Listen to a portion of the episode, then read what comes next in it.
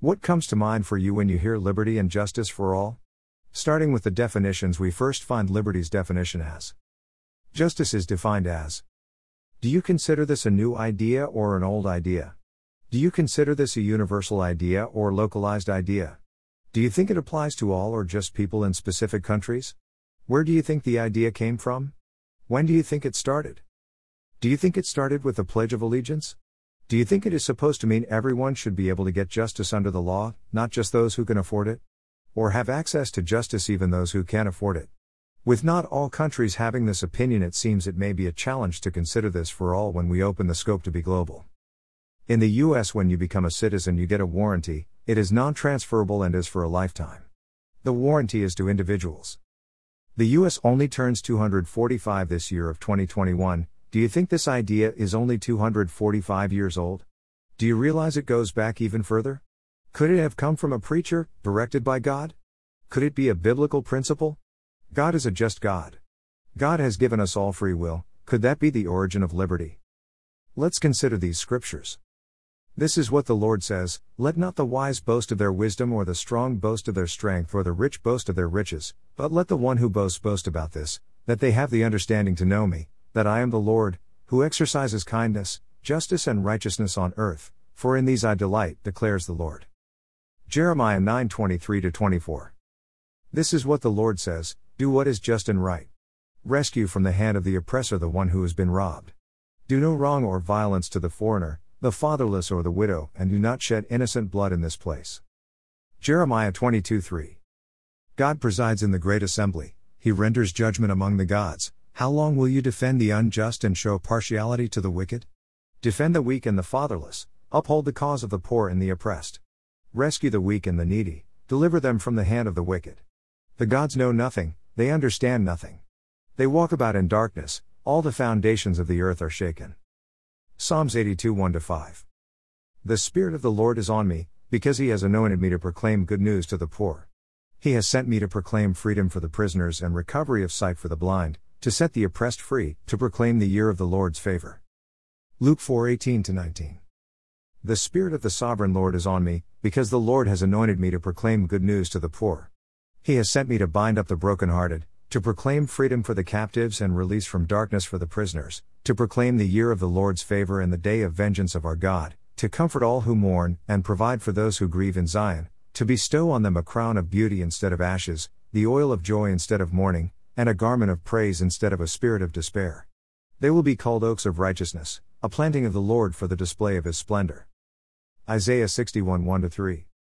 Consecrate the 50th year and proclaim liberty throughout the land to all its inhabitants. It shall be a jubilee for you, each of you is to return to your family property and to your own clan. Leviticus 25:10. When hard pressed, I cried to the Lord, he brought me into a spacious place. Psalms 118:5.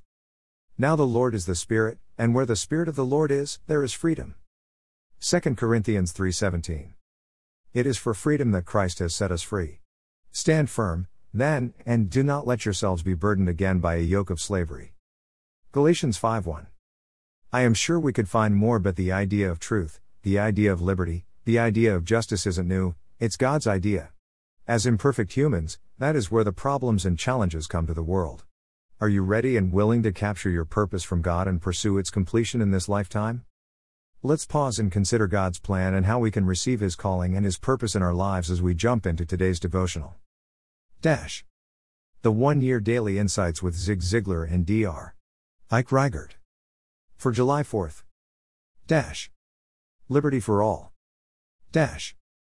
Memory verse of the day. Greater than I will always obey your law, forever and ever. I will walk about in freedom, for I have sought out your precepts. Greater than. Greater than Psalms 119 44 45. Dash. Points from the devotional. Do you realize that we find true freedom when we need to realize and understand the law? Do you realize the importance of having laws that are just, reasonable, and good? Do you realize that with clear laws people know how to live and are able to prosper? Do you realize that it works in a very similar way in the spiritual realm? Have you experienced grace when you first accepted Jesus into your heart? Have you decided to live freely without limits or have you been called to live a life that will glorify God? God's laws aren't to restrict us but rather to teach us how to live our lives in a way that can be full and blessed. Has it taken having to deal with the consequences of your actions for you to realize that you need to adjust or change? By living under God's direction through His Word, His commandments, His laws, we find ourselves able to live in freedom from fear and guilt and replace those with richer relationships and a closer relationship with God. Don't be held in the chains of bitterness, anger, guilt, and oppression. Don't be held in chains caused by the consequences of lying, stealing, adultery, jealousy, laziness, and other selfish desires. Today, decide to live your life under the laws of God and the laws of man in order to enjoy the liberty that comes from it. Dash. Discussion topics from today's devotional. What are some evidences in your life and your family of he loss of freedom for breaking God's and man's laws? Has the Holy Spirit tapped you on the shoulder to tell you that you need to follow a specific law? If so, what will you do about it? Dash. Quotes from today's devotional. Greater than with a good conscience our only sure reward, with history the final judge of our deeds, let us go forth to lead the land we love, asking his blessing and his help, but knowing that here on earth God's work must truly be our own. Greater than. Greater than John F. Kennedy, John F. Kennedy, the inaugural address. Dash. Today's reading from Tanakh. Ezekiel 31, Sefaria.org, Ezekiel 32, Sefaria.org, Ezekiel 33, Sefaria.org. Dash. So are you ready to live out your life in a way that demonstrates your belief that God has created you on purpose, with purpose and for a purpose? Where are you at today? Are you ready to start a living relationship with God? Let's pray.